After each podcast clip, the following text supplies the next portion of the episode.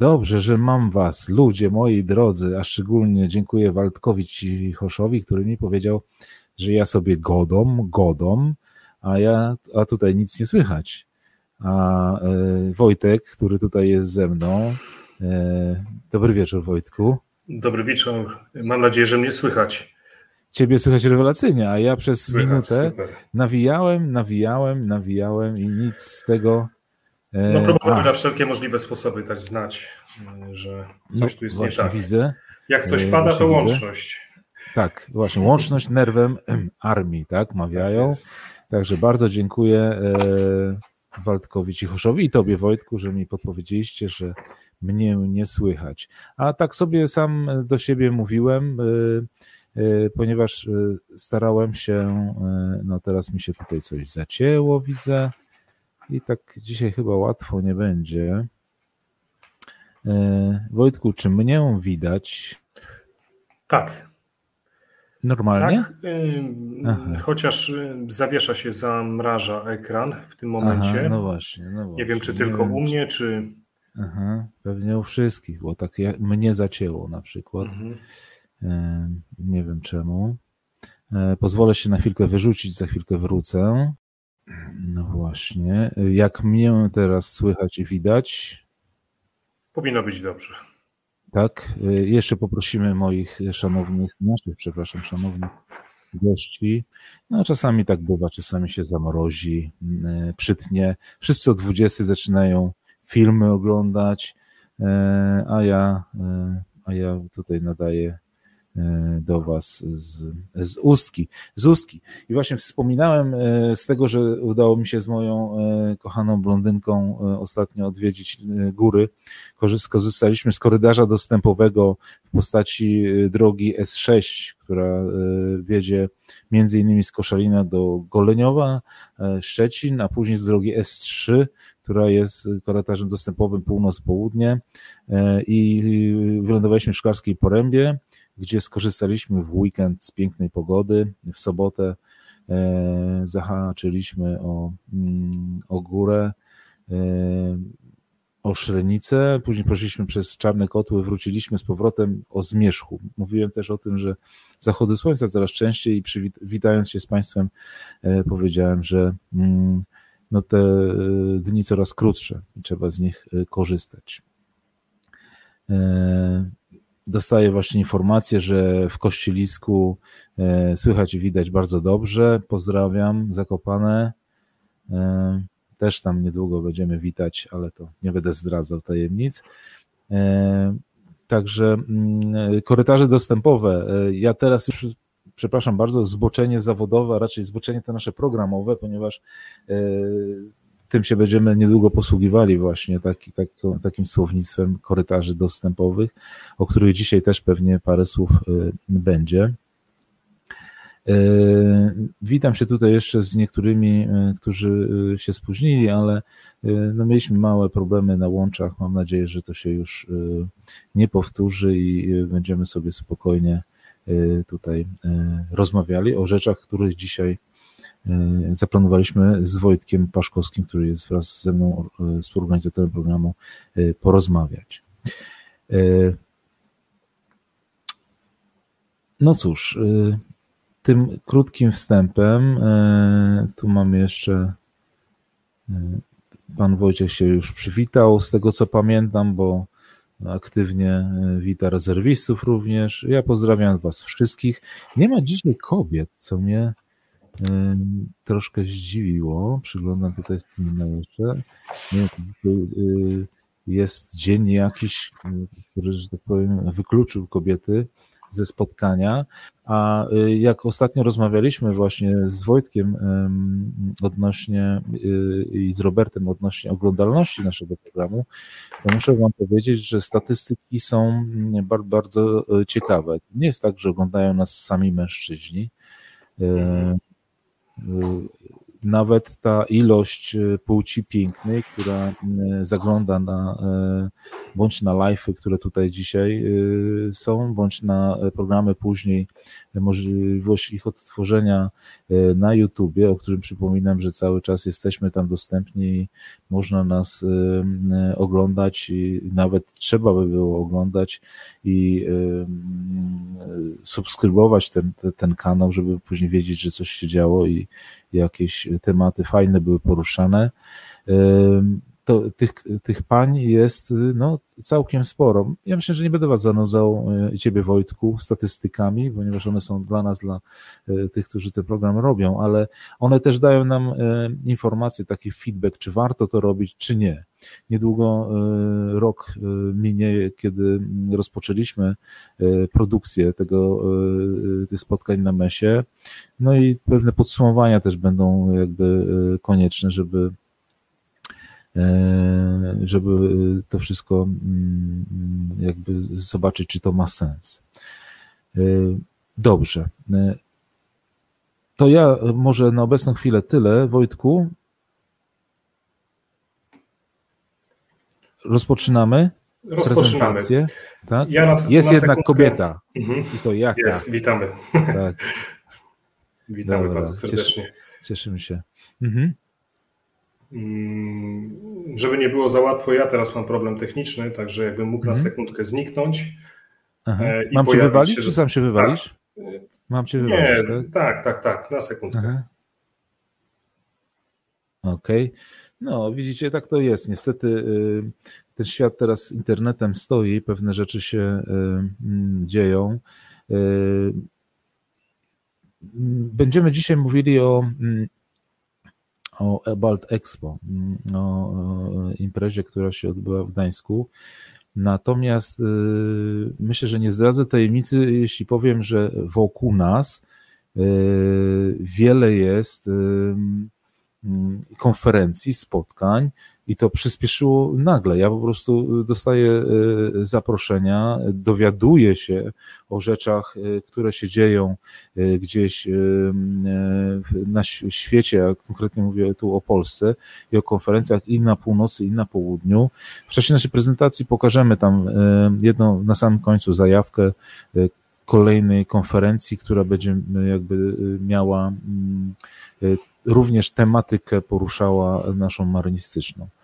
Y, halo, halo, Wojtku, jak y, jestem, nie widać, jestem. jak nie słychać? Jesteś, okej, okay, dobrze. dobrze. Y, tu Karol Kane poinformował nas, że Facebook zawiódł. Mhm. No, bardzo się cieszę. Wiecie, po to, to, po to to starałem się właśnie zrobić, żeby była zawsze alternatywa. Jak tu się nie uda, to, to może tutaj na YouTubie. I tak, tak, tak, będziemy starali się to e, ciągnąć. Nic nas to nie kosztuje. Mam nadzieję, że komputery wytrzymają e, i jakoś to, mm, e, to, to pójdzie. Dobra, mm, to co, bo temat dzisiaj dosyć długi, sporo mamy do powiedzenia, sporo przemyśleń, także myślę, że zaczniemy od prezentacji. Mi przez to, że mnie tu wywaliło, trochę mnie się tutaj rzeczy pozamykało, ale z wrodzoną sobie skromnością i gracją uczynię to mm, jeszcze raz. E, ok, sprawdzę jeszcze tylko komentarze. Tutaj wszyscy się skarżą, nawet pan Jan Łyczko e, schodził, e, przeszedł na, na YouTube'a.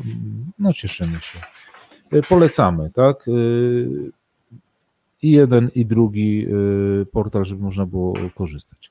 Dobra to co? Baldexpo 221, 2021 e, się skończył, natomiast my chcielibyśmy przekazać parę rzeczy, co, co było. E, to może Wojtku, ty rozpocznij, ja będę ewentualnie jakieś myśli dorzucał, pozwolisz? Oczywiście. E, szanowni Państwo, konferencja bardzo ciekawa, zaplanowana na dwa dni, osiem sesji tematycznych, panele, obejmujące taką tematykę jak y, m.in. inicjatywa Trójmorza, y, szlak jedwabny, Polska na styku szlaków Europa-Azja, morska energetyka wiatrowa, forum inwestycji infrastrukturalnych, dekarbonizacja żeglugi i nie tylko. Świadomie nie wymieniłem modernizacji marynarki wojennej, bo jak się okazało, nie tylko przez moderatora prowadzącego, zapowiadającego te konferencje, ale odczuliśmy to sami, że jest to temat bardzo elektryzujący nie tylko środowisko wojskowe, ale środowisko cywilne, szeroko rozumiany przemysł stoczniowy, nie tylko i wszystko, co się dzieje e, wokół stoczni, e, nie tylko, e, nie tylko mm, ilość osób, która zajęła miejsca, praktycznie żadnego wolnego miejsca, dużo ludzi stojących, ale również ilość kamer, dziennikarzy robiących fotografie w porównaniu do innych konferencji pokazało, że no, miecznik jest takim tematem E, topowym chyba, tak? Tak, można mhm. było... tak ale widzisz, y, y, y, modernizacja marynarki wojennej była w, w programie, tak? Tak. E, tak. I, i tak naprawdę usłyszeliśmy tylko i wyłącznie o, o mieczniku, o którym za chwilkę tak. parę słów powiemy. Myślę, Dokładnie. że to był taki magnes przyciągający uwagę, żeby nie, nie myślano, że tylko i, z, i wyłącznie znowu mhm. o mieczniku, o którym się mówi, to, bo słuchajcie, no, to nie tylko miecznik jest na, na tapecie, tak? Wszyscy jakby mhm. Oczekują tego, co będzie przekazane w temacie ratownika, E, który cały czas gdzieś tam e, krąży. E, co z orką? Nagle temat ucichł, prawda? W związku z tym tu oczekiwano moich paru kolegów, którzy pojawili się na tej konferencji, wspominało o tym, że chcieliby coś więcej się dowiedzieć, bo oni też muszą żyć czegoś, chcieliby coś napisać, jakieś artykuły. Natomiast no, było tak, jak było. Także. Mhm. Ale może chociaż parę słów y, postaramy się powiedzieć, przynajmniej z perspektywy y, polskiej grupy zbrojeniowej przemysłu mhm. stoczniowego, który w fazie tej koncepcyjnej jest y, zaangażowany w ten projekt. Może chociaż podamy parę dat, które mogliśmy odczytać z prezentacji prelegentów na kolejnych tak, i, slajdach. Chcielibyśmy uzmysłowić, że staramy się, żeby y, nasi goście, ci, którzy nas oglądają, y, mieli mm, jakby ogólną wiedzę albo mogli zaczerpnąć od nas tej wiedzy z programów. My nie jesteśmy ludźmi, którzy dewagują, którzy starają się jakby gdybać, bo no nie nasza rola taka jest. Tak? Staramy się, żeby w tym programie się pojawiła informacja co z tą informacją e, wy zrobicie, e, to jest nasze zadanie właśnie, żeby was zapłodnić, żebyście starali się poszukać, tak? Może gdzieś coś odnajdziecie i się podzielicie z nami tym, w tym temacie. Dlaczego o tym mówię? Ponieważ, jak już wspominałem w ostatnim programie, jestem na etapie odpalania, uruchamiania grupy naszej i tam te, takie tematy ewentualnie będzie można rozwijać. Y, grupa będzie y, grupą y, publiczną, nie będzie zamknięta. Nie chcę zamykać nas, chcę, żebyśmy, żeby był dostęp do nas, żeby każdy mógł przeczytać. W związku z tym pewne rzeczy tam się nie doczytacie na tej grupie, ale myślę, że w ogólnym rozliczeniu tej grupy później będzie ten pozytyw, że ktoś znajdzie jakąś informację i będzie mógł później pogrzebać. Ale kończę, bo ja się jak zwykle zapłodniłem. Co, przejdę do następnego slajdu? A nawet i dwa może.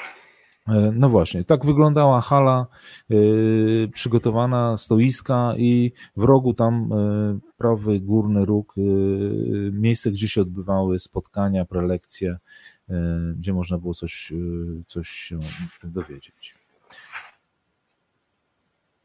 Mm, rozmawiano o mieczniku. E, my siedzieliśmy i słuchaliśmy. Zresztą przyznam szczerze, że ze zdziwieniem zauważyłem, że większość gości, którzy byli po tej drugiej stronie, która nie powinna się odzywać, słuchała. Nie było jakiegoś takiego mm, zaangażowania w tą dyskusję, oprócz tych panów, którzy tutaj są widoczni na, e, na zdjęciu. E, moderatorem był mm, przedstawiciel Akademii Marynarki Wojennej. Również przedstawiciel marynarki wojennej był jakby jedną ze stron odpowiadających, pan komandor Pączek e, i e, z Inspektoratu Marynarki Wojennej pan komandor Mucha starał się mm, jakby przekazać informacje, jak to wygląda ze strony marynarki wojennej. Pozostali panowie, którzy są widoczni tu na zdjęciu, siedzący po lewej stronie pana komandora Muchy, to są przedstawiciele PGZ Miecznik, PGZ Stocznia Wojskowa i Remontowa Szybilnik oraz OBR CTM. Wojtku, coś do tego? Mm. Zdjęcia? Myślę, że nie. Przejdźmy może do konkretów y, mhm. dat, etapów, które zostały przedstawione przez przedstawiciela PGZ-u. Dobrze. No cóż, wszystko na slajdzie jest, tak? Eta, y, y, ten, ten harmonogram projektu przedstawia się następująco. Podzielone został na trzy etapy. Pierwszy etap to jest to przemysłowe studium wykonalności. Tutaj daty widoczne na slajdzie, grudzień 2021, jakby ona, przygotowanie trzech projektów koncepcyjnych i analizy techniczno-ekonomicznej, później prace koncepcyjne na temat przygotowania potencjału produkcyjnego w PGZ Stocznia Wojenna, co ciekawe, aczkolwiek wiemy, że remontowa shipbuilding również jest brana jakby w to konsorcjum, tak, chciałaby tam uczestniczyć. Wybór jednego z projektów przez, przepraszam, Siły Zbrojne do lutego 2022 e, i zatwierdzenie mm, ZT-ów dla okrętu marzec 2022. No i później przechodzimy do etapu drugiego, którym jest aktualizacja PSW i tutaj mamy styczeń 2023 i etap trzeci e, rozpoczyna jakby się budową e, okrętu, tego pierwszego. E, przy czym chciałbym zwrócić uwagę na to, że mamy tutaj budowę okrętu, mamy szkolenie, przy czym znak zapytania postawiłem, ponieważ szkolenie dotyczy prawdopodobnie tylko i wyłącznie załogi, która by na tym, tej pierwszej załogi, która będzie obsługiwała okręt, próby i badania kwalifikacyjne. I to wszystko powinna się zakończyć do czerwca 2028 roku. Później budowy drugiego, trzeciego okrętu e, i dostarczenie pakietów logistycznych i środków bojowych do wszystkich jednostek do sierpnia 2034 roku. Tak to wygląda obecnie e, etapami.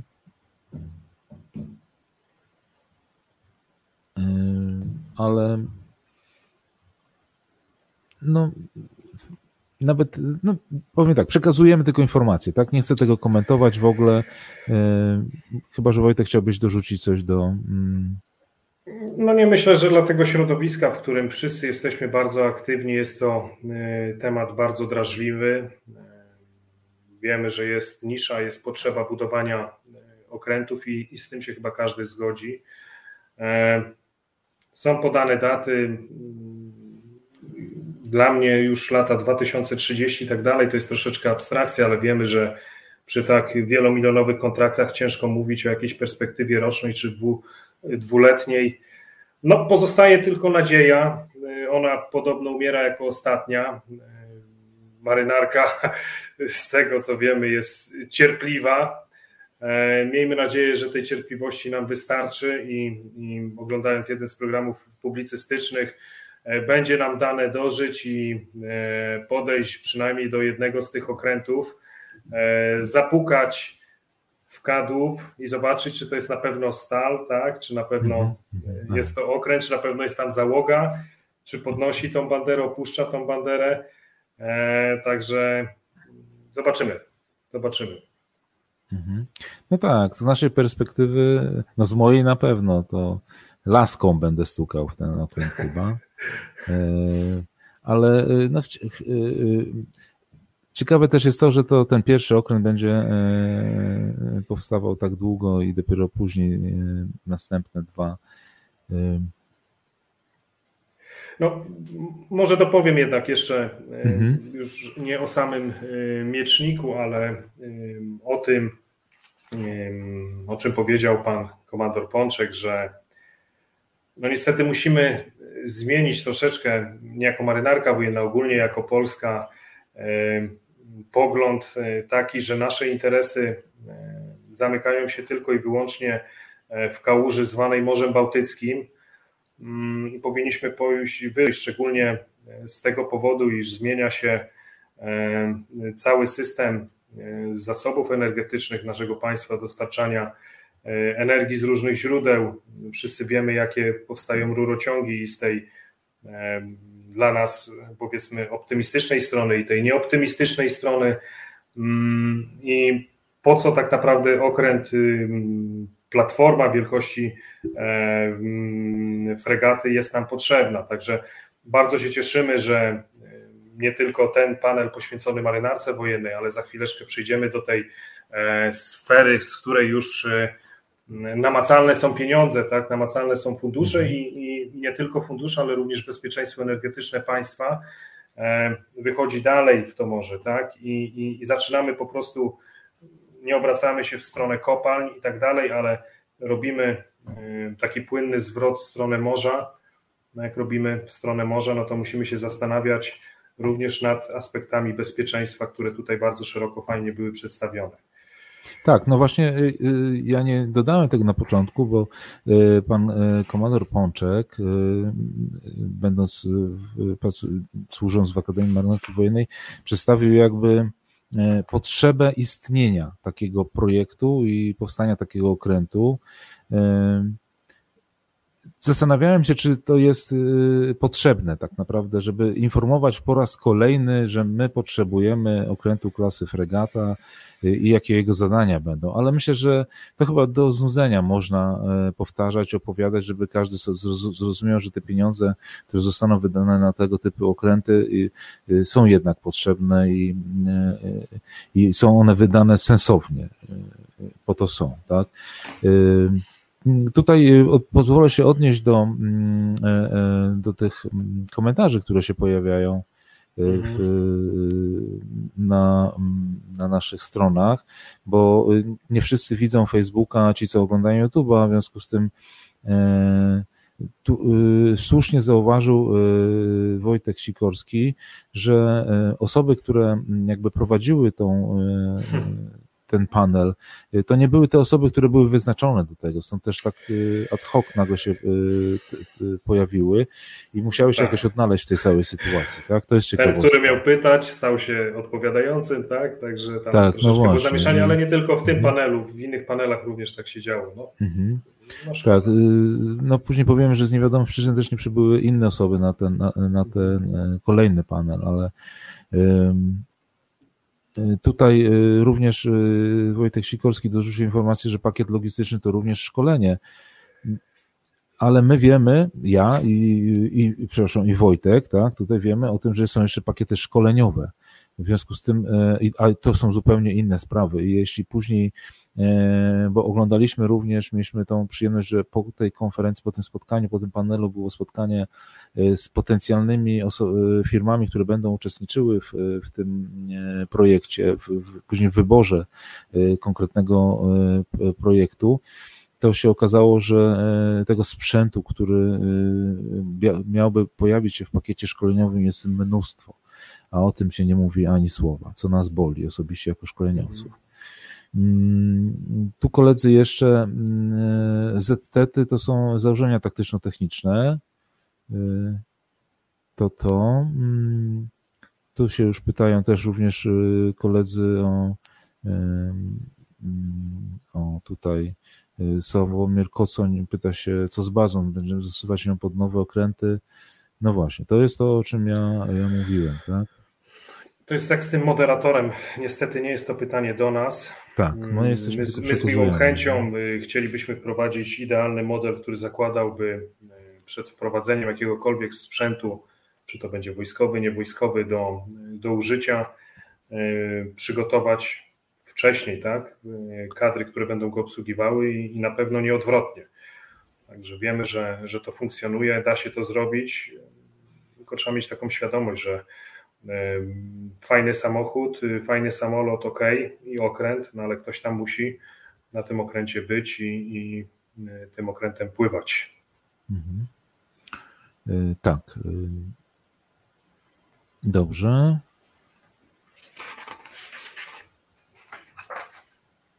No właśnie, tutaj Wojtek dojaśnia, wyjaśnia, że e, zawiera szkolenie logistyczne Tak, także. Mm. Okej, okay. to by było w temacie samego miecznika, tak? Bo jakby pojawiła się też informacja i tu panowie z tej grupy dodatkowej, która siedziała po lewej stronie od komandora Muchy, nie, nie mundurowi, też mieli coś do przekazania. Mm, no i tu się pojawiła informacja taka e, o ludziach, tak, bo tutaj też e, są w tym wszystkim e, ważni ludzie. Zakłada się powstanie tych dwóch tysięcy miejsc dodatkowych w stoczniach, firmach, które by współpracowały z tymi stoczniami. Mm, z samej stoczni wojennej za, za, uważa się, że powstanie około 300 nowych miejsc pracy.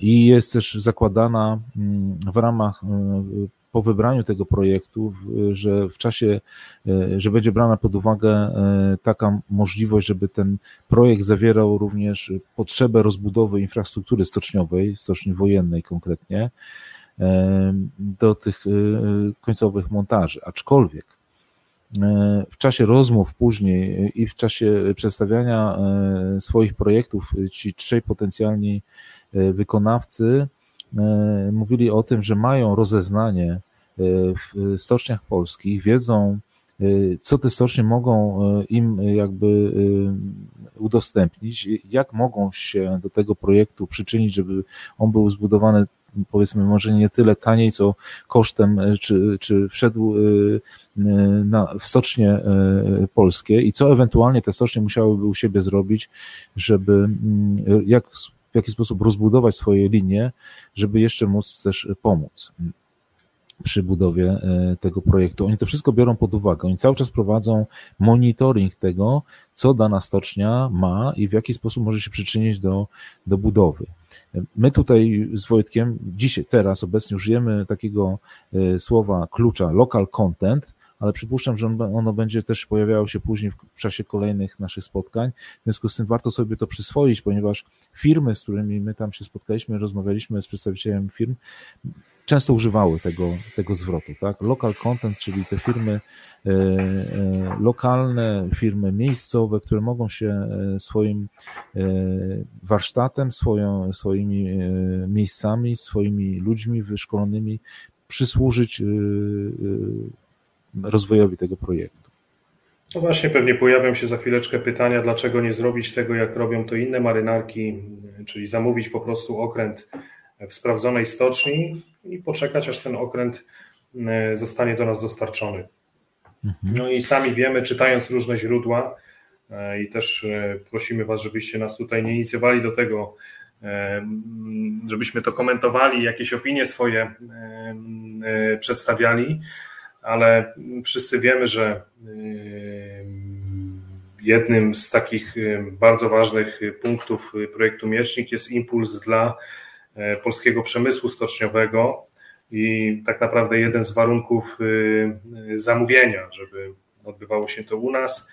I tak jak to już było wspomniane przed sekundką, w jak największym stopniu był wykorzystywany ten tak zwany local content Mhm. Czyli wszystko to, no może nie będę wyprzedzał. Nie, czy, nie, ale powiem Ci, że y, rozmawiając z wykonawcami, oni sobie zdają doskonale mhm. sprawę z tego, że y, w kraju, który zamawia coś, musi być ten impuls, tak? I oni mhm. Y, jak zakładają, że to będzie.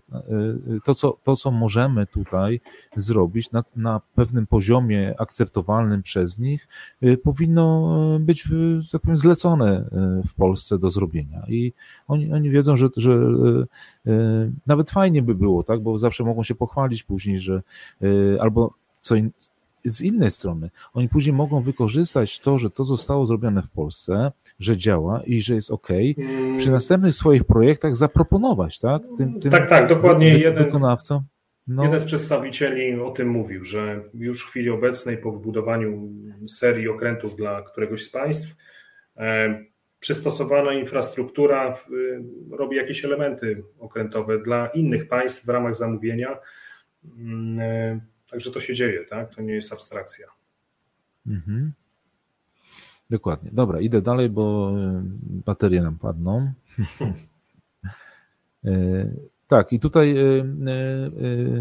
pan Cieżan, który był przedstawicielem PGZ-u Miecznik, czyli tym jakby spinającym ten cały projekt, przedstawił informację o tym, że mm, jest, powstał punkt kontaktowy dla firm, które chciałyby te elementy do tego projektu dostarczać. Tylko, że mm, e, ten, ten jest wyświetlony ten, ten, e, ten e, punkt kontaktowy. Przy czym ja sobie zadałem pytanie, jeśli nie wiemy jeszcze, co chcemy tak naprawdę i co w tym projekcie będzie i co my możemy zrobić jako firma, no to ciężko coś proponować, tak? No ale zostawmy to. Myślę, że to są sprawy finansowe, to są sprawy firm, które się E, będą starały jakąś pracę związaną z tym projektem.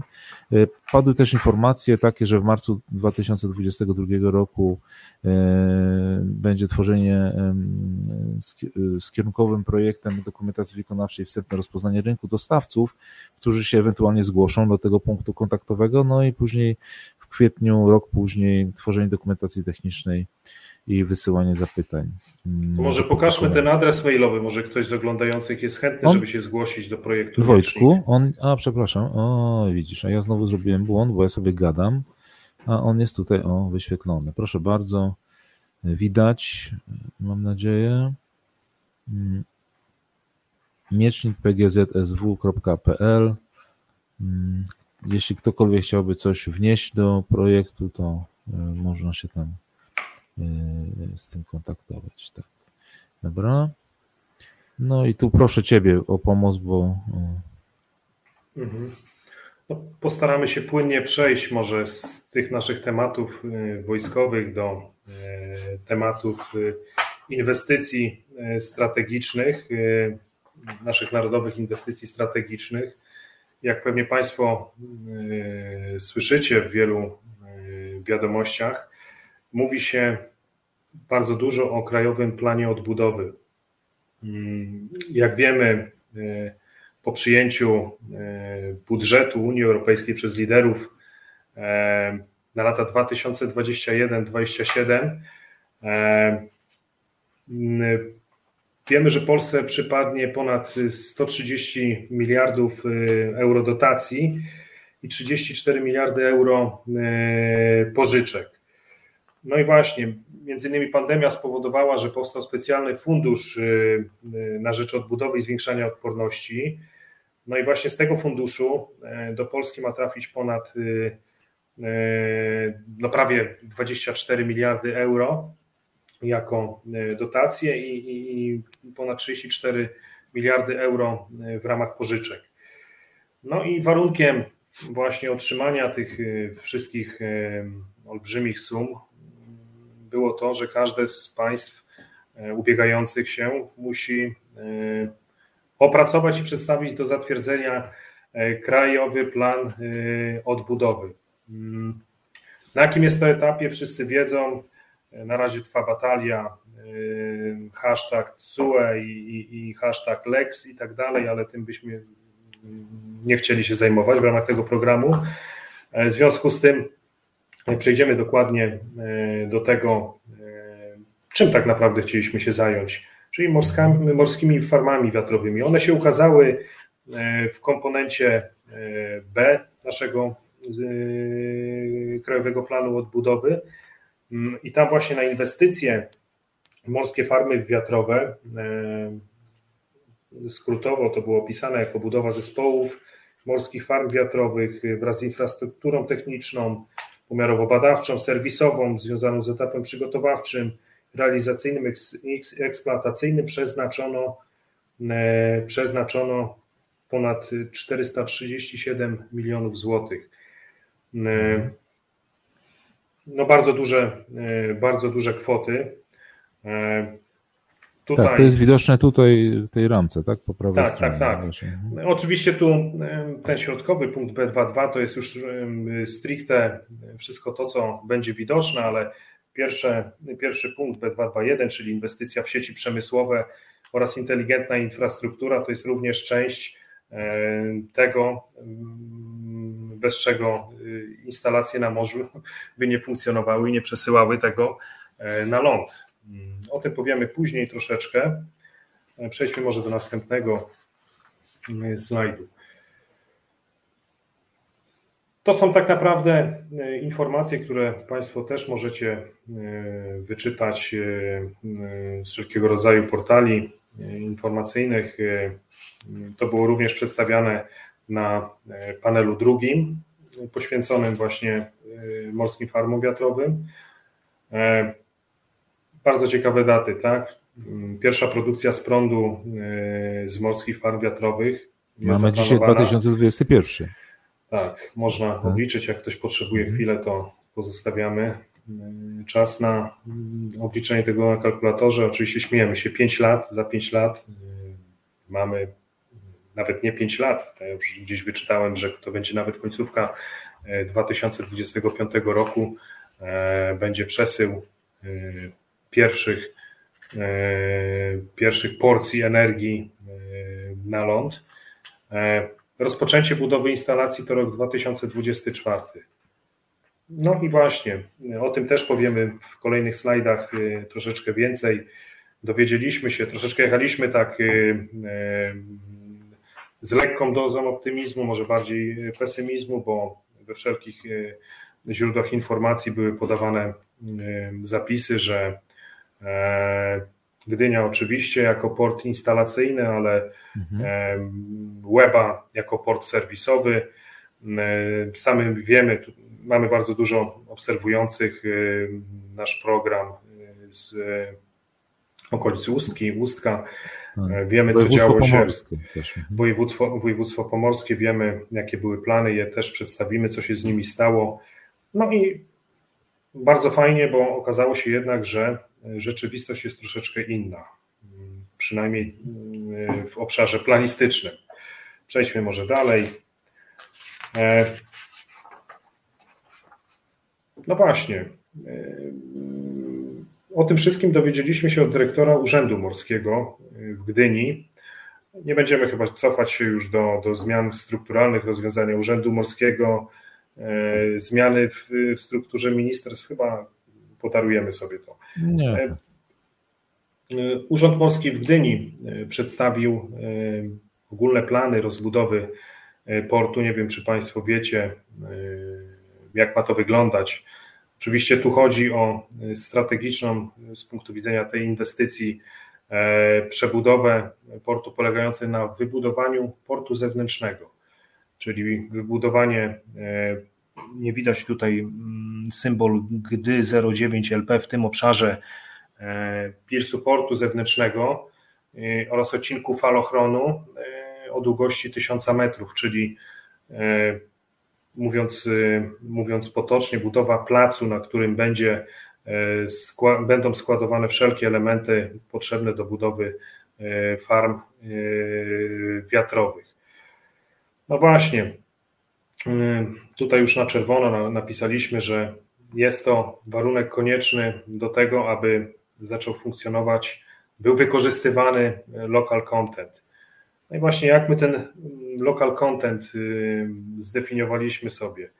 No, zdefiniowaliśmy sobie go jako pewnego rodzaju wartość inwestycyjna dla danego obszaru geograficznego, ale nie tylko geograficznego, ale e, rozumianego mm, lokalnie i również e, narodowo, e, czyli realizując jakieś przedsięwzięcie, wykorzystujemy w jak największym stopniu nasz przemysł narodowy, tak? I bez budowy portu w Gdyni, bez tego placu składowego, będziemy zmuszeni niestety do to jest, y, mam nadzieję, pesymistyczna i, i, i nierealna y, perspektywa, ale ją też się bierze pod uwagę e, do korzystania z już istniejącej infrastruktury. No i taka najbliższa infrastruktura, z tego chyba co widzieliśmy, gdzie jest? Bremenhaven? Bremen. Bremenhaven. Jest, no, a nie w y, porcie duńskim na Bornholmie? Aha, Bornholm rzeczywiście tak. Bornholm hmm. również y, był przedstawiany jako alternatywa dla tego y, projektu. Także trzymamy kciuki, trzymamy kciuki. Miejmy nadzieję, że e, ta inwestycja będzie potraktowana jako inwestycja strategiczna dla naszego przemysłu. Hmm. Aczkolwiek przedstawiciele, chyba z tego co pamiętam, Morskiej Agencji w Gdyni mm, sygnalizowali, że to jest potrzebne już. Zresztą też mhm. pokażemy na którymś ze tak, slajdów, dlaczego. Tak, tak. Dlaczego już. Mhm. Przejdźmy może e, do kolejnego slajdu. E, no właśnie, ustka. E, sami, sami wiemy, jak, jak dla nas, dla, dla środowiska Pomorza Środkowego, jakie nadzieje wiązaliśmy z rozbudową tego portu. Ci, którzy byli widzą w jakim stanie. Znaczy, my mamy na myśli nie tylko, y, tak powiem, nas dwóch, tylko tutaj tak, tak, tak. lokalna społeczność tak naprawdę, tak? bo to, to o to chodzi. Mhm. Oczywiście. Wiązaliśmy bardzo duże y, nadzieje z rozbudową tego portu. No i właśnie pierwszy wariant przedstawiony bodajże w roku 2019 zakładał, iż przebudowany zostanie falochron wschodni, zostanie wydłużony E, a na zachód od y, falochronu zachodniego zostanie wybudowany dodatkowy. E, on będzie przesunięty o 250 metrów, czy w odległości 250 metrów. E, I spowoduje to powstanie tak y, naprawdę awanportu, który będzie mógł y, przyjąć u siebie jednostki o długości do 133 metrów. Jest obrotnica 200-metrowa. No i niestety w bodajże w kwietniu 2020 e, roku dowiedzieliśmy się o tym, że tej inwestycji nie będzie. Tak, bo tu chodziło o pieniążki, to były pieniądze, pieniążki, przepraszam, pieniądze, tak, które były przeznaczone tak. z Unii Europejskiej na, na te, skończył się czas, nie, do, nie wykonano dokumentacji w odpowiednim czasie i e, tu sprawa e, legła, ale okazuje się, że znowu wracając do tego polskiego ładu, można te plany jakby wykorzystać do stworzenia któregoś z tych trzech wariantów, bo się okazuje, że bo my o tym nie wiedzieliśmy, ale są trzy warianty rozbudowy portu w Ustce. No właśnie, okazuje się, że po rozwiązaniu, bo to wszystko zbiegło się ze zmianą y, struktury, struktur organizacyjnych, rozwiązanie między innymi y, Urzędu Morskiego w Słupsku, E, cała ta dokumentacja planistyczna została przekazana do, e, do Gdyni, do Urzędu Morskiego w Gdyni. Okazało się, że e, analiza tych nadchodzących inwestycji pokazała, że mm, potrzebujemy czegoś więcej, tak? I, i mm, no nie, właśnie, może pesymizmem zawiało. Przejdźmy do kolejnych tak, tak. slajdów. E, e, dyrektor Urzędu Morskiego w Gdyni e, przedstawił, może nie przedstawił, powiedział kilka słów o, o, o tym, że istnieją e, dwa kolejne warianty, e, które zakładają jeszcze większą rozbudowę tego portu, czyli zwiększenie, zwiększenie jego funkcjonalności do przyjmowania jednostek o długości już nie 133 metry, a 200 metrów, no i właśnie zastanawiają się teraz y, decydenci nad tym, czy będzie to y, port rybacki z portem y, obsługującym morskie farmy wiatrowe, czy, czy, czy będzie to port z dedykacją dla farm wiatrowych, ale również i z możliwością obsługi terminala samochodowego. Nie wiem, nie znalazłem żadnych konkretów ani kwot. Miejmy nadzieję, że inwestycja ruszy. Mm, ustka, jak zaraz y, dowiemy się chyba w kolejnych slajdach, e, w kolejnych slajdach y, już właśnie w planie odbudowy jest y, wskazana jako port serwisowy e, dla morskich farm wiatrowych, także mhm. no, trzymamy kciuki, że jednak po, tej, po tym roku pesymizmu i, e, i zniknięcia tych 190 milionów okaże się, że się znajdzie nie 190, a może 300 albo jeszcze lepiej. Tak. Ja myślę, że tak, jeśli tu mówimy o wariancie y, drugim i trzecim i, i sprawach związanych z y, użytkowaniem tego portu jako y, portu składowego ewentualnie do morskich farm wiatrowych, to no musimy pomyśleć o, o placach, tak, o pewnych miejscach składowania, których nie ma tak naprawdę w Ustce i tu pewnie obszary te mm, podczas budowy tego nowego portu powstałyby pewnie jakieś prace składowe, aczkolwiek ciekawostką jest, i to się, tego się dowiedzieliśmy, że Urząd Morski w Gdyni odpowiedzialny jest za wybudowanie infrastruktury w postaci falochronów. I już tak? Nic poza tym. W związku z tym e, pozostałe części tego portu, jeśli miałyby jakiekolwiek powstać, to musiałyby powstać z, mm, no, jakiś, ktoś musiałby zainwestować jakieś pieniądze w to i to e, rozbudować. Te place musiałyby powstać e, z finansów jakichś spółek, które pewnie, tak jak w Gdyni to ma miejsce, tam też się tworzą pewne gospodarcze mm, struktury, które tym zarządzają później, tak? Także, ale zostawmy ten temat, ponieważ y, jest bardzo dużo niewiadomych, a my tylko staraliśmy się zebrać informacje. Tych informacji jest tyle, ile wam przekazaliśmy, także przejdziemy do następnego e, elementu, którym już jest morze. Dokładnie. E, szanowni Państwo, y, pokazaliśmy nic innego jak y, Kolejny raz w poprzednim programie było też dosyć dużo mówione na, temat, na temat y, naszej wyłącznej strefy ekonomicznej, więc tu sobie te wszystkie statystyki y, podarujemy. Okazuje się, że bardzo długo kwestia właśnie wyłącznej strefy ekonomicznej y, była zaniedbywana i wydanie dyrektywy Parlamentu Europejskiego z 23 lipca 2014 roku było tak jakby inicjatywą, która narzuciła na państwa obowiązek zaplanowania e, przestrzennego obszarów morskich. E, taką końcową datą był bodajże marzec albo e, kwiecień tego roku.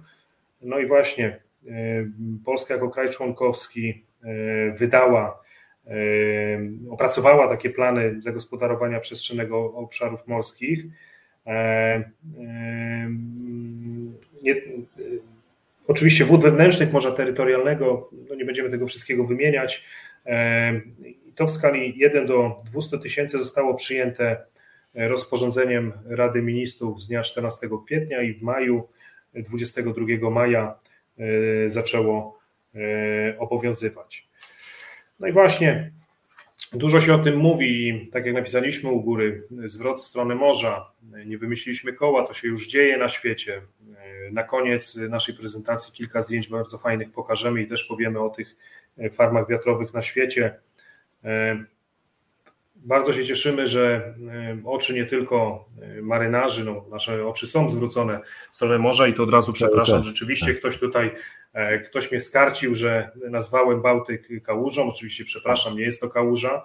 Nie jeden e, doświadczył e, gościnności Bałtyku, także oczywiście jest to nasze morze, powinniśmy bronić dostępu. Jesteśmy państwem morskim, powtarzamy to.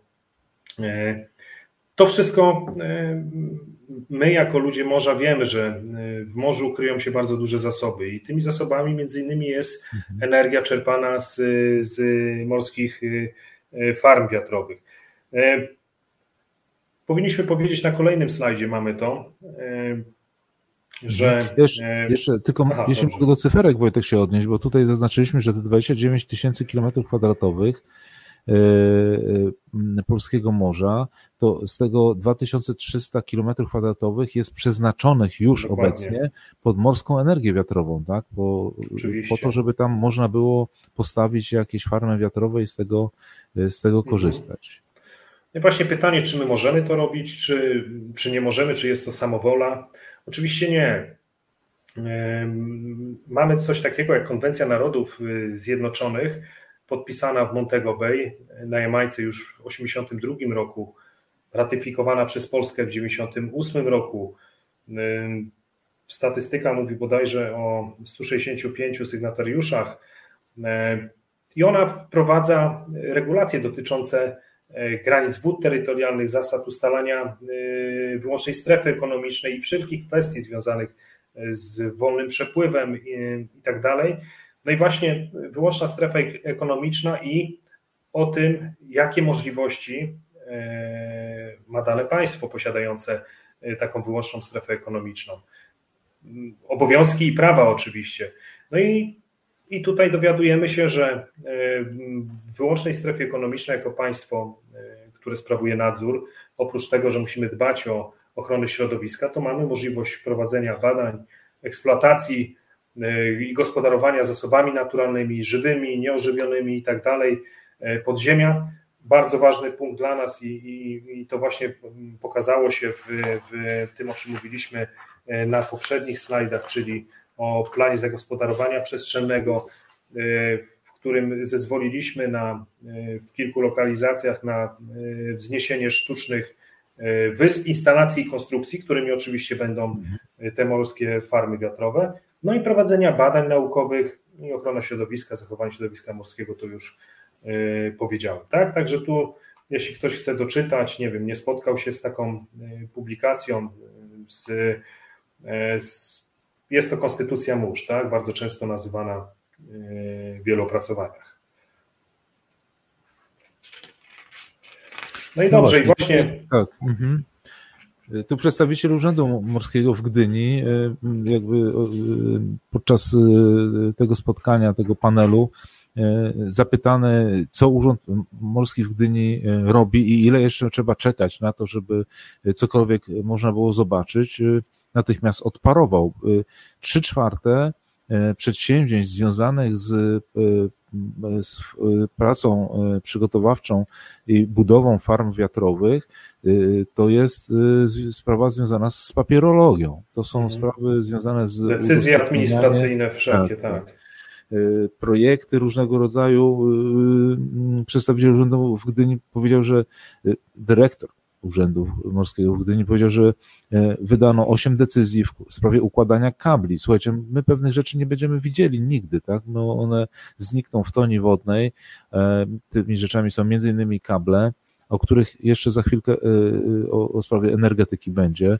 E, w sprawie lokalizacji jest 11 decyzji wydanych. Ministerstwo Infrastruktury jest odpowiedzialne za wskazanie lokalizacji w obszarach, gdzie mogą być stawiane te farmy do budowy sztucznych wysp, ponieważ nie w tak głębokości występujące w tych obszarach nie pozwalają na mm, posadowienie obecnie istniejących struktur y, farm wiatrowych, tylko trzeba y, usypać tam wyspę sztuczną i dopiero na tej sztucznej wyspie posadawiać y, takie mm, urządzenia.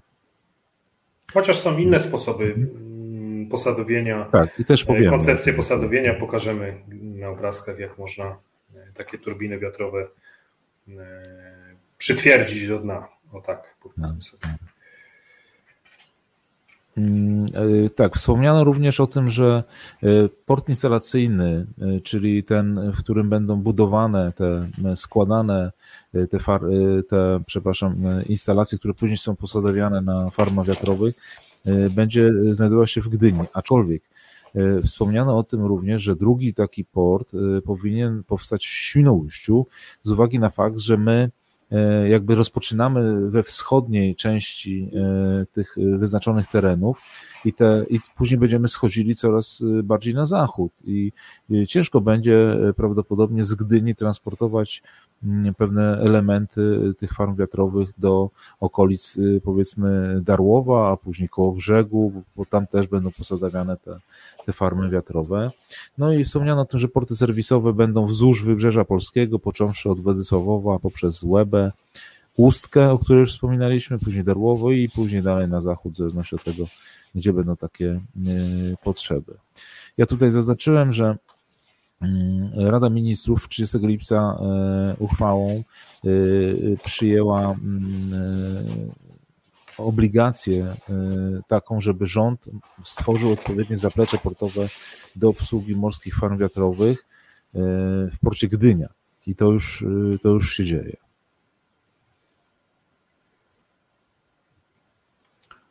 No i y, tu pojawiły się w mojej głowie, nie wiem czy Wojtka również, ale pewnie też, y, pytania, co z infrastrukturą dostępową, tak zwaną, o której ja na samym początku tego programu mówiłem, czyli czy jednocześnie z tym, że my myślimy, że farmy wiatrowe będą powstawały tam na na północy, na, na morzu, czy my również myślimy o tym, żeby część tych elementów, które będą potrzebne do budowy tego, przyjechała drogami bądź koleją.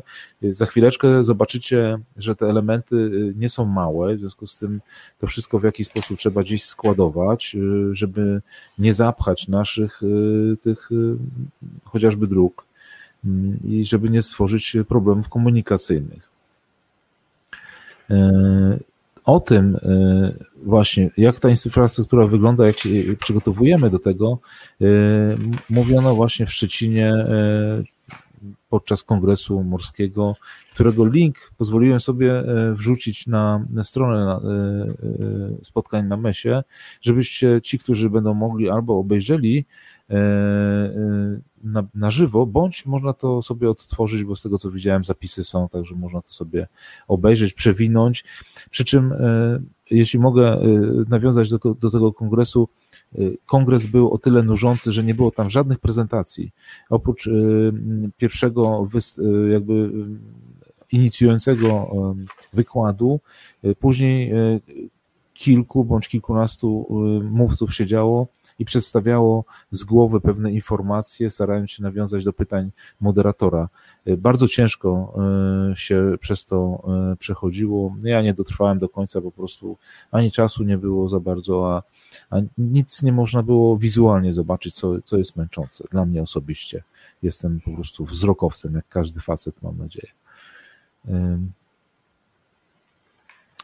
Gotowość kontraktowa, o tym też również dużo mówiono. Mm, e, no chodzi o to, żeby z pewnym wyprzedzeniem być już gotowym do e, e, możliwości świadczenia pewnych usług. I jeśli deweloper, który ma być, ma, ma świadczyć pewne usługi, nie ma tej gotowości 24 miesiące przed świadczeniem usługi, to, to po prostu będzie szukał gdzie indziej miejsca chociażby składowania, dowożenia, cumowania, i tutaj alternatywy, alternatywnymi, przepraszam, miejscami są i Dania, i Niemcy, które już to mają tę infrastrukturę rozwiniętą. W związku z tym my już jesteśmy, tam Wojtek pokazywałeś 25 rok chyba, tak? Tak. Jakby rozpoczęcie już produkcji energii, także bardzo mało czasu nam zostało. Ktoś pytał o dodatkowe miejsca pracy w sprawach, w sprawach związanych z morskimi farmami e, wiatrowymi.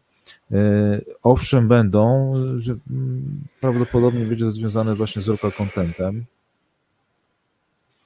E, Natomiast... To, zwróciliśmy mhm. uwagę, przeglądając mhm. istniejące już korporacje olbrzymie zajmujące się budową morskich farm wiatrowych, nie powiedzieliśmy chyba jeszcze do tej pory nic na temat łańcucha dostaw.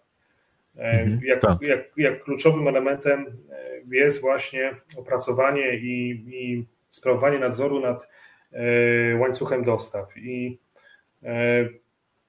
wdrożenie właśnie tego local contentu w jak największym stopniu do tego łańcucha dostaw jest gwarantem tego, że mm, no, będziemy mogli tą szansę w, w możliwie wielkim procencie w stanie wykorzystać. No, mhm. Zakłada się publikacja, że w chwili, w chwili obecnej e, na tym etapie e, legislacji jesteśmy w stanie e, zapewnić tylko i wyłącznie 10% tego local contentu. Tak, ja Wam coś też... pokażę teraz. Mhm. Zatrzymam na chwilkę tą, tą prezentację i pokażę, jak wygląda mm, podejście do tego tematu przez firmę, która już w Anglii realizuje pewne mm, mhm. przedsięwzięcia. I nie wiem, czy widać mój tutaj moją wskazówkę, mój wskaźnik. Widać tutaj supply chain, prawda? Widać go czy nie? Wojtek? Tak, tak, widać wszystko oczywiście. Widać? No to co, co ja macham, tak tutaj to ten, ten supply chain, zobaczcie, można się zarejestrować, ewentualnie wspomóc tak, tę, tę organizację. Dogger Bank to jest y, platforma wiatrowa, farma przepraszam, wiatrowa y, w Anglii, na w Wielkiej Brytanii konkretnie, na, na, na wschód od, od wysp. Największa obecnie istniejąca farma wiatrowa na świecie.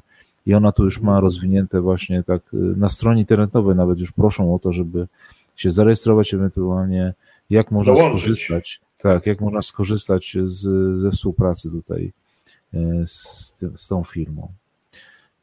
Dobrze. Przejdziemy do naszej prezentacji. Okej. Okay. Dobrze, to już o tym. No właśnie, e, bardzo ważny drugi element i trzeci. E, no nie oszukujmy się, jest to docelowo e, energia z farm wiatrowych ma zapewnić nam bodajże 25% całego zapotrzebowania energetycznego naszego kraju. W związku z tym siłą rzeczy stanie się ta instalacja. Jest to infrastruktura krytyczna. Dokładnie, tak, do tego dążę. Tak. Gazowy, tak. Mhm. I teraz pytanie, jak będzie wyglądał nadzór nad y, taką infrastrukturą krytyczną, y, która ze służb będzie odpowiedzialna y, za no, sprawowanie nadzoru, ochronę ewentualną tego. No, dokładnie. Powiem szczerze, no i... że ze słów, z, przepraszam, z ust jednego z prelegentów padło, że to marynarka wojenna e, i spojrzał się na mnie, a ja pokiwałem głową e, i widziałem brak zrozumienia w jego oczach. E, także e, chyba nie, nie do końca wszyscy są świadomi tego, kto za to jest odpowiedzialny. Ale e, proponuję przejść dalej, bo nie rozwiążemy tego problemu tutaj. Ale może Tym chociaż że... Mhm. powiemy, że w następnym tygodniu będzie kolejna konferencja w Szczecinie mówiąca na temat bezpieczeństwa tak. tych instalacji morskich na morzu z wykorzystaniem różnych środków. Nie będziemy już tutaj rąbka tajemnicy y, uchylać. Także jak ktoś jest zainteresowany, to proszę się tym tematem tak. zgłębić ten temat. Mhm. To będzie ostatni slajd, tam będzie dużo, y, trochę tak. informacji w naszej prezentacji. Tak?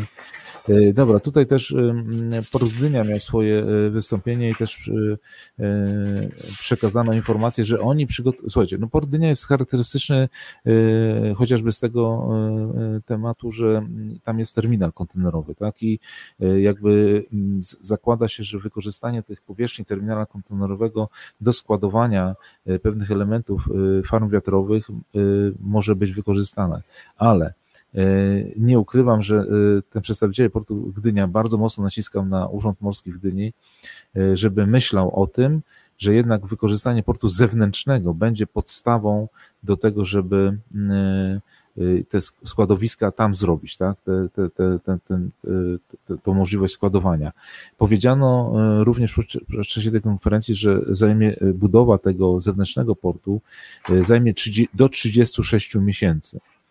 E, przy czym jak ja sobie to dodałem, te 36 miesięcy, to mamy 2024 rok, tak? E, w 2025 już powinny być farmy uruchomione, no tak jakoś zaczyna mi brakować czasu, z gumy się zaczyna to wszystko robić. No stąd prezes Morskiej Agencji Gdynia A, to celowo mówiliśmy o tym, że Aha. mówił, że to jest potrzebne już, więc e, tak, tak, tak. nawet po cichutku, obniżając on głosu, mówił, a może Gdańsk, tam mamy przecież plac, wystarczy tak, tak. zmienić, wykorzystajmy to, bo to deweloper, mhm. E, który zainwestuje te pieniądze, chce mieć pewność, że ten plac będzie, tak? On nie może zamówić, wyprodukować i, i nagle się okaże, że nie ma gdzie tych, tych turbin, e, śmigieł, łopat, tak. E, kolumn wyładować. Mhm. Są rozwiązania, o których za chwileczkę powiemy, że można to jakoś ominąć, ale to, to za chwilkę.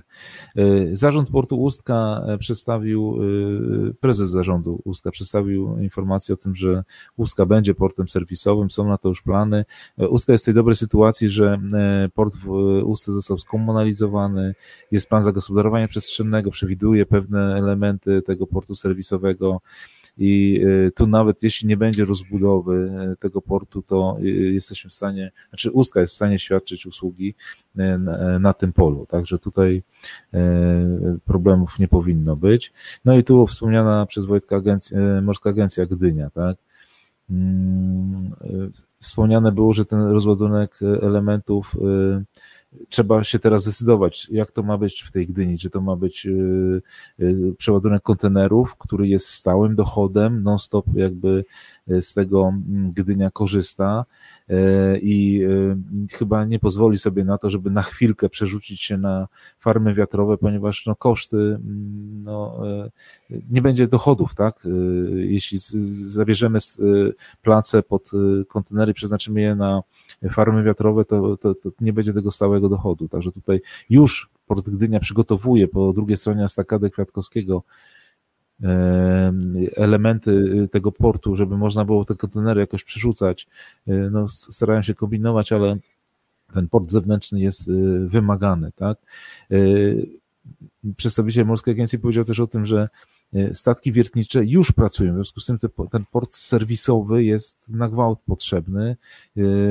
Te statki y, obecnie wiercą wyniki ich wiert, odwiertów będą w 2022 roku, a co ciekawe, one są niezbędne do tego, żeby wyprodukować podstawy. Tak? Jeśli my nie znamy struktury dna, nie wiemy, mhm. jakie podstawy tam mają być pod te e, wiatraki e, i, mm, e, no i robi, robi się problem. E, jeśli mogę o tych wiatrakach jeszcze chwilkę i tych podstawach powiedzieć, to ostatni punkt właśnie mówi o tym, że e, jeśli mają powstać te fundamenty, to e, tu wybór producenta, wykonawcy tego elementu będzie na to będzie się tak powiem, składało bardzo wiele elementów. Cena energii, robocizna, transport, bo nie, nie wiemy, gdzie to będzie produkowane, także, a ceny energii cały czas idą do góry, y, stal idzie do góry, w związku z tym te koszty mm, cały czas, to wszystko będzie y, płynne. Y, prawdopodobnie 15-16 września na warszawskiej konferencji Offshore 2021 te sprawy też będą omawiane. Nie wiem, bo mnie tam nie ma, także jeśli ktoś by był albo gdzieś czytał jakieś artykuły bądź jakieś publikacje na ten temat, e, to bardzo prosimy o informacje, bo to będzie mm, no, dosyć ważne. Tak?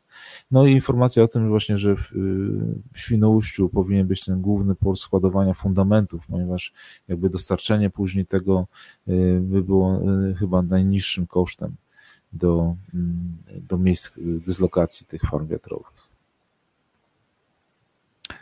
To tyle grzechów odnośnie Morskiej Agencji, co pamiętam, bo tak sobie spisywałem szybciutko, żeby, e, żeby mieć, e, ale to, to było bardzo mocne wystąpienie pana e, przedstawiciela Morskiej Agencji, ponieważ on jakby bardzo szybko dał klapsa wszystkim po łapkach i, i żeby nie myśleli, że to jest tak pięknie i wszystko jeszcze mamy czas na to. Nie ma czasu już tak naprawdę. E, mówiono również o ekonomii portu zewnętrznego e, i tutaj ciekawostką było to, że do tego portu zewnętrznego Urząd Morski praktycznie nie ma nic, tak, bo może z, jakby wycofać się z e, opcji takiej, że jest nakaz używania holowników i pilotów, E, do zawijania tego portu, a w tym momencie spadają nam koszty tak, obsługi e, statków, które zawijają z elementami e, do tych farm wiatrowych. No a to jest bardzo mocno liczone. Każda godzina postoju statku w porcie to są bardzo duże koszty. Każda godzina pracy holownika to są również duże koszty. No, Przepraszam, się uśmiechnąłem, ale tutaj powstają jakieś pomysły odnośnie tego, kto się będzie zajmował ochroną tych farm wiatrowych, no i wojska. No, Dobra, Waldek, widzę. Tak. Chwytliwa nazwa, powiem szczerze. Wojska. Aha, aha. taki skrót by był. E, dobrze, a tu pokazuję zdjęcie mm, e, propozycji powstania zewnętrznego portu w Świnoujściu. Tak to ma e, wyglądać, taka jest wizualizacja. Zobaczymy, co z tego, co z tego wyjdzie.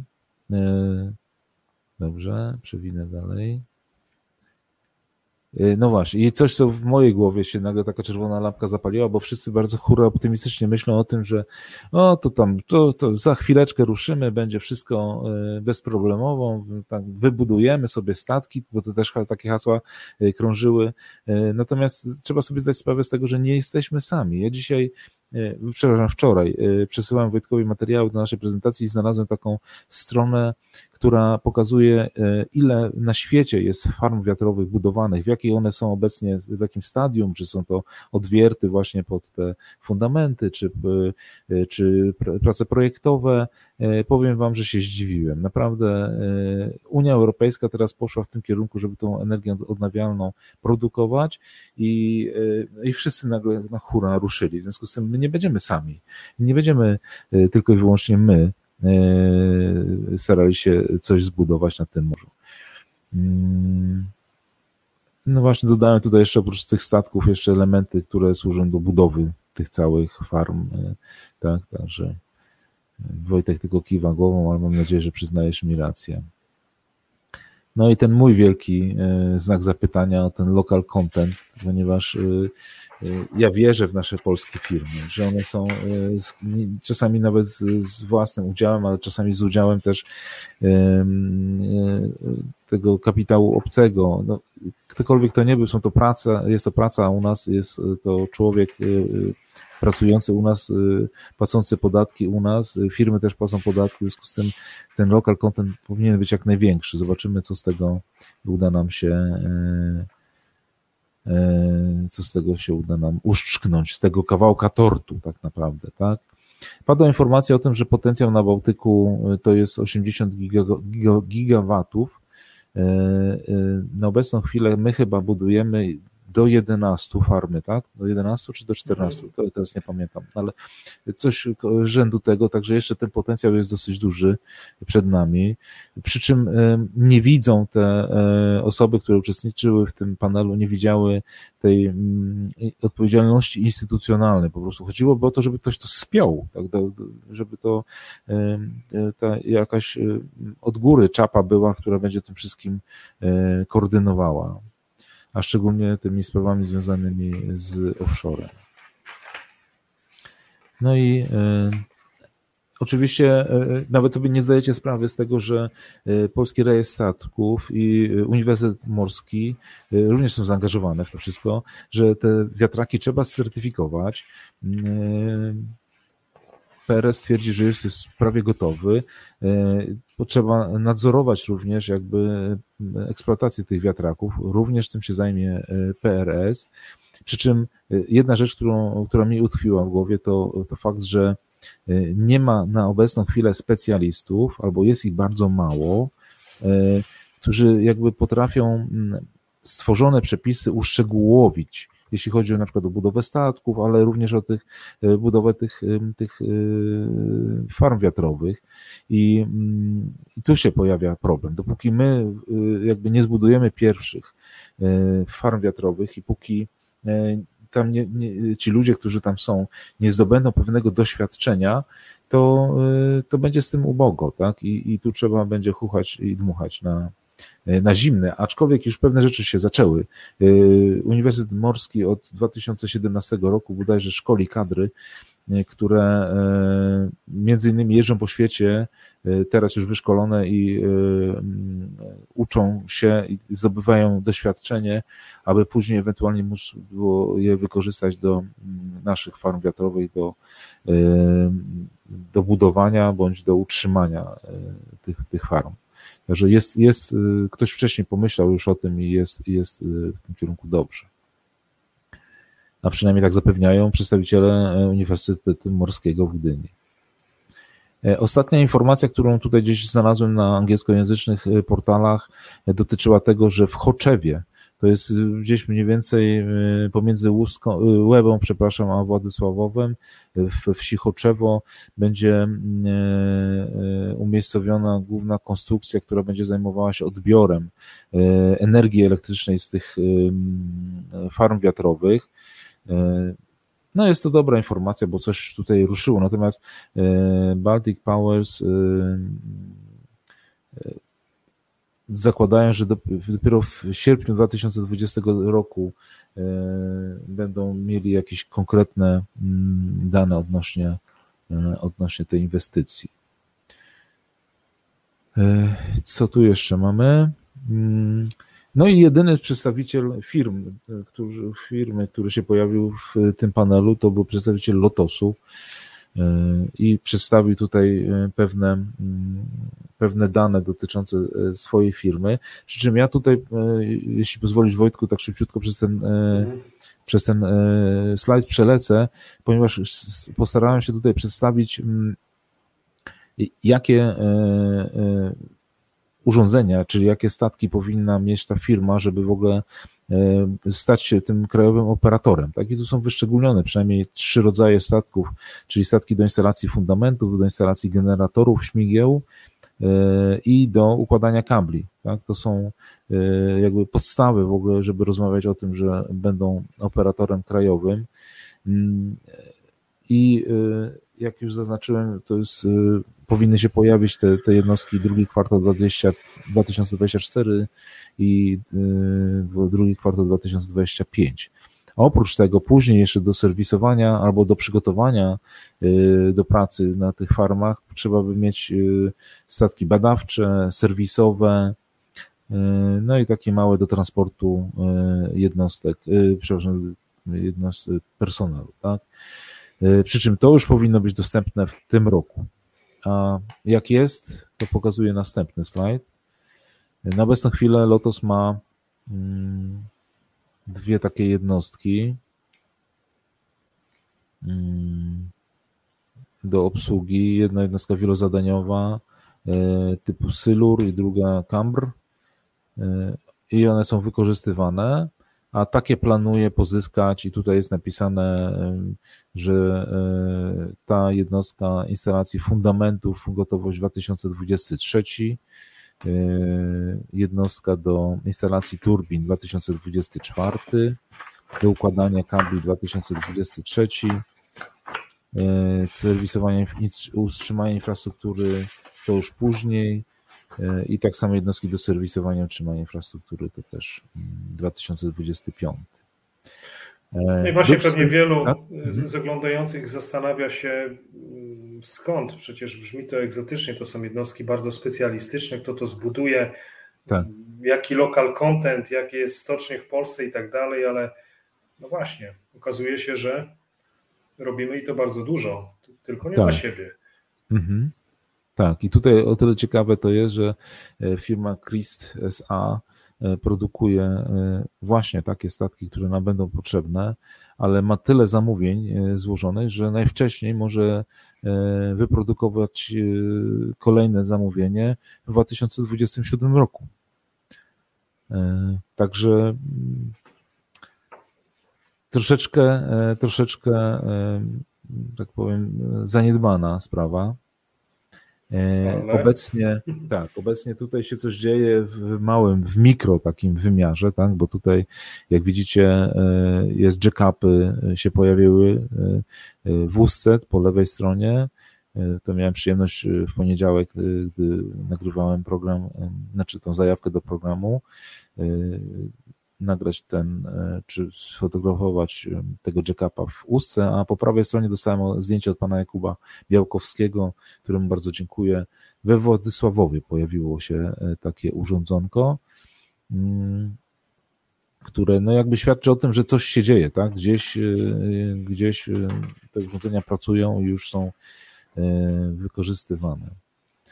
Ja również, jeśli mówimy tu o local content, to mm, pokażę, może e, wyłączę na chwilkę tą prezentację i pokażę, dzisiaj otrzymałem od, e, od znajomego, którego serdecznie pozdrawiam, Tomka, informację, co nasza stocznia remontowa Shipbuilding robi dla klientów zagranicznych. I tutaj zobaczcie, że mm,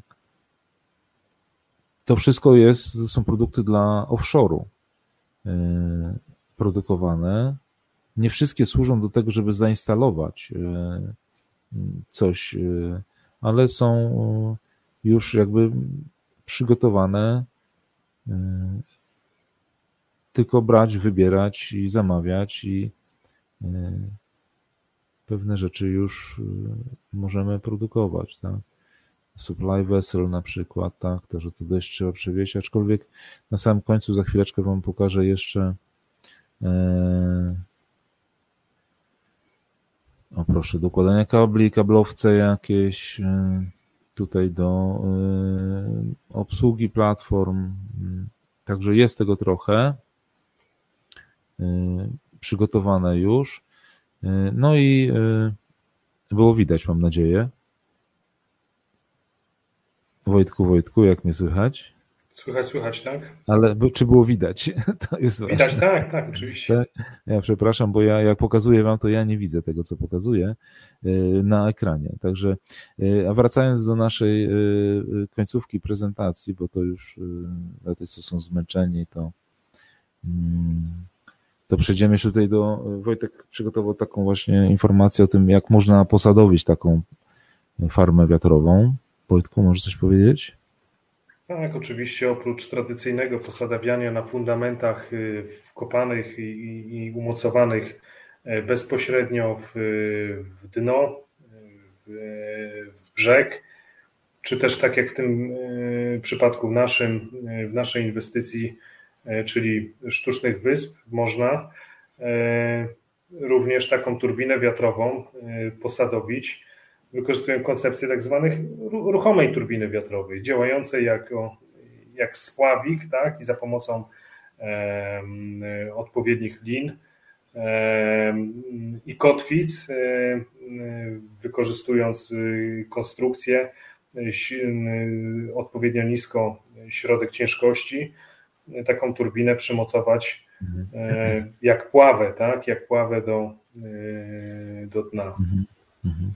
No tak, tylko że e, słuchajcie, pamiętajcie o tym i za chwilę tu pokażemy, że u nas e, farmy wiatrowe będą się składały z turbin o mocy 14 e, megawatów, tak? To są największe produkowane obecnie turbiny. Ja wam pokażę, jak wygląda za chwilę pewnie mniejsza turbina, ale no, żebyście zdawali sobie sprawę z tego, o jakich rozmiarach mówimy. Y, na sam koniec jeszcze informacja taka, y, y, nikt, wszyscy inaczej, może inaczej, wszyscy zdają sobie z tego sprawę, że na dnie Bałtyku jest dosyć duży śmietnik, tak to nazwijmy, tak? Szczególnie pozostałości po II wojnie światowej. Chemia różnego rodzaju, amunicja, chemia bojowa, stocznia w czasie tej e, prezentacji e, w panelu stocznia remontowa Building wystąpiła z taką informacją, że przygotowała, opracowała taką koncepcję budowy barki, która, na pokładzie której wydobyte z dna zanieczyszczenia w postaci właśnie tych, tej amunicji środków bojowych to będą mogły być bez dostarczania na ląd utylizowane. Wykorzystywane do tego będzie spalanie w 550 stopniach Celsjusza i dzienny taki y, jakby możliwość likwidacji 1250 kg y, takich środków. Także też o tym się myśli. Co ciekawe, y, to nie tylko z farmami wiatrowymi. Ja nie wiem, jak tam z Nord Streamem było, jak oni utylizowali te, te rzeczy, które tam znajdowali, bo na pewno coś znaleźli. Natomiast no tutaj to dosyć duży, e, duża powierzchnia jest i e, no, na pewno będziemy mieli z tym e, duży, duży problem, tak? Dobrze i, i co? I tutaj taka ciekawostka, ale to za chwilkę o niej opowiem. Najpierw chciałbym pokazać Wam właśnie ten mm, wyłączę na chwilkę tą prezentację i pokażę Wam film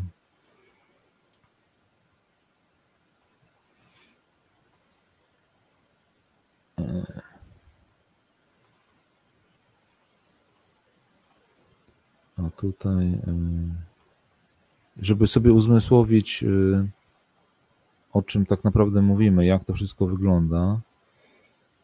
Widać coś? Tak. E, takie statki będą potrzebne do tego, żeby obsługiwać te farmy wiatrowe, tak? To są takie cuda to, co widzieliśmy u nas w Łusce, w porcie czy w Władysławowie, to są e, jakby małe e, takie do obsługi tylko i wyłącznie, albo do przygotowywania do obsługi e, jackupy, a to jest już taki dosyć duży jackup. I... No to co u nas w porcie stoi, jest, to jest tylko tak zwany ponton ruchomy, do którego mm. montuje się czy to urządzenia wiertnicze, czy inne urządzenia instalacyjne. No tu mieliśmy taką konstrukcję typowo dedykowaną tylko i wyłącznie pod, pod wiatrak. Tak. Tutaj widać taki e, jest e, zrobiony przyspieszony film, w jaki sposób powstają takie e, takie konstrukcje na placu tym instalacyjnym, tak? Mhm. Jak widzicie, wszystko to trwa dzień i noc.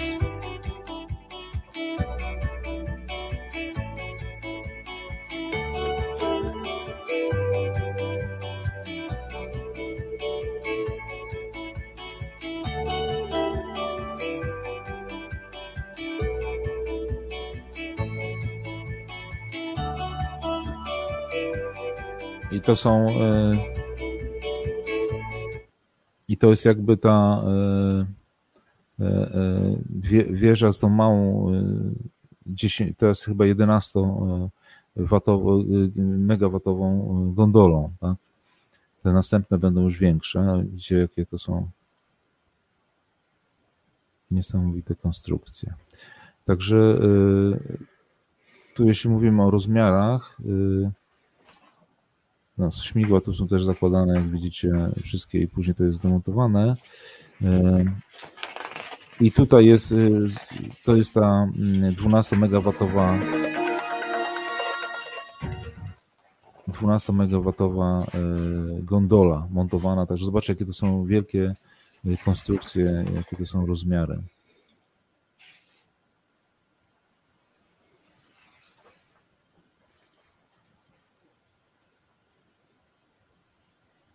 Mhm. Przy okazji tutaj jest pytanie od Jana Łyczko, kto będzie te śmieci wydobywał. Y, no przypuszczam, że ci, którzy będą próbowali posadowić coś, y, jeśli znajdą y, w czasie usypywania chociażby tych wysp, tak, pewne rzeczy, to no coś z tym będą musieli zrobić, także to będzie utylizacja mm, w tym kierunku chyba szła. No dobrze, to do obejrzenia na stronie Doggerbank. E, tam możecie sobie jakby zaciągnąć te filmy i e, je pooglądać. No i na sam koniec chciałem jeszcze pokazać e, taką propozycję zamiast portu, budowania portu całego, można jeszcze też zrobić, Australijczycy wymyślili coś takiego, że wybudują, wybudują dok ja go już przewinąłem troszeczkę, pokażę tylko, bo tu było porównanie. No, tak obecnie wyglądają Widzicie rozmiary y, obecnych w 2021 roku tych farm wiatrowych, a do, do, czego zmierzamy? Tu są pokazane też elementy, to są te porty instalacyjne, porty, y, skład, y, miejsca składowania ewentualnie mm, tych y, elementów farm wiatrowych. Tu akurat pokazane są kontenerowe, ale autorzy tego filmu pokazują, że, że trzy statki, które są wykorzystywane do montażu i serwisowania tych farm wiatrowych, obecnie wykorzystywane można zastąpić jednym statkiem. Nazwali go Ocean Dog LX tu są pokazane statki, które służą obecnie do budowy takich farm. Przy czym jedną, e, jeden statek może e, zamontować sześć takich wiatraków, a ten, który, ten Ocean Dog LX, który mógłby zastąpić je, no znacznie więcej takich, mm, takich elementów e, może złożyć i, i później posadowić, tak? E, wygląda on tak, jak widzicie, każdy, tu statki mogą sumować do, mm, do tego, do tego statku, bo tak, to jest taki dok wielki. I, i na, tym, na tym doku mo, mogą być wiele elementów, które służą do budowy tych farm. E, zapraszam na stronę Ocean Dock LX, tam sobie można obejrzeć wszystko. Jak widzicie, tu nawet są takie dziury specjalne porobione, żeby bezpieczeństwo pracy i jakby mm, komfort pracy był zachowany, że nie trzeba bardzo wysoko tego robić, tylko to wszystko z pokładu e, może być wykonywane, ten montaż, a później to wszystko jest wyjmowane e, i e, instalowane na, na morzu. Dobrze, nie będę tu przedłużał, bo to nie o to chodzi. Mm. Także no tyle na obecną chwilę. Jeszcze spojrzę tylko, czy tutaj coś miałem prezentacji. No aha, jest jeszcze tak, informacja o tej naszej katowickiej imprezie, która się będzie odbywała w przyszłym tygodniu, znaczy nie naszej, tylko nie moja, tylko państwowa, tak. Europejski Kongres Gospodarczy. Proponowałbym wygooglować, jeśli ktoś jest zainteresowany i jest na dole link podany, można tam się zarejestrować i online później oglądać ewentualnie te wszystkie rzeczy. Trochę nam się przedłużyło, mm, godzina 34, ale no, tematów było sporo, a chcieliśmy je też jakby ująć, żeby już później do nich nie wracać, ewentualnie je rozbudowywać. E, także bardzo Wam dziękujemy, Wojtku. Dziękuję co, również. Coś chciałbyś dodać do tego, co tam ja tam cały czas gadałem, gadałem, a tutaj. Hmm. No ciężko jest dodać cokolwiek. Mówię, cały czas y, E, poruszamy się w sferze e, planów sięgających kilka, a w przypadku nawet planów dotyczących modernizacji marynarki wojennej kilkunastu lat do przodu. Mhm. Więc tak jak mówię, no nadzieja, jeszcze raz nadzieja. Mam nadzieję, że nie tylko projekt marynarki wojennej, ale rzeczywiście ta kwestia energetyki, pozyskiwania E, energii z zasobów, e, jakie, e, jakie posiadamy, czyli dostęp do morza, dostęp do wyłącznej strefy ekonomicznej. Wiele artykułów, które mi poruszyło, zaczyna się słowami nie prześpimy tej szansy. Tak? Ja też upatruję mhm. to wszystko, te plany. Niektóre tu po komentarzach widać już wyglądają dosyć irracjonalnie i, i wręcz już zbliżają się gdzieś do tej granicy niewykonalności czy a wykonalności. Ja w dalszym ciągu mam jednak nadzieję, że, że to wystartuje i po tej niszy, bo tak to też na tej konferencji było przedstawiane jako taka próżnia, która powstała po wygaszeniu rybołówstwa, tak naprawdę, bo tak. to była jedna z, z większych gałęzi przemysłu naszego państwowego. E, po tej próżni, która powstała, będziemy jakoś w stanie e, do tego morza wrócić i tchnąć w życie, to, w gospodarkę morską. Dokładnie, tak? że jesteśmy mhm. tym państwem, które ma tą linię brzegową, dostęp do morza. Tak, ale żeby nie było tak słodko, e, u mnie za każdym razem, gdy ktoś się wypowiadał i pokazywała się jakaś tam prezentacja albo ktoś coś mówił o pieniądzach, to wszyscy opierali to wszystko na polskim ładzie. E, mhm. Jeśli tego polskiego ładu nie będzie, e, to, to niestety tych pieniądz, pieniędzy, przepraszam, które miałyby z tego e, popłynąć, to mam wrażenie, że no, zrobi się kiepsko. Ale bądźmy dobrej myśli, że to wszystko się uda. Mm, no i cóż, dzięki temu, y, że y, jesteśmy, mam nadzieję, że dowiedzieliście się czegoś więcej o, o, o tym, co się dzieje nad morzem y, i na morzu. Zapraszamy w środę o 20 za tydzień. Będzie z nami Robert Biernaczyk, który poprowadzi drugą część spotkania w temacie szkolnictwa, już tym razem po II wojnie światowej. Wojtku, bardzo Ci dziękuję za przygotowanie dzisiejszej prezentacji, poprowadzenie programu razem ze mną. Widzimy się za tydzień w środę o 20. Spotkanie bardzo na dziękuję. mecie. Dziękuję, pozdrawiam wszystkich. Zawsze wierni banderze, pamiętajcie. Pozdrawiamy.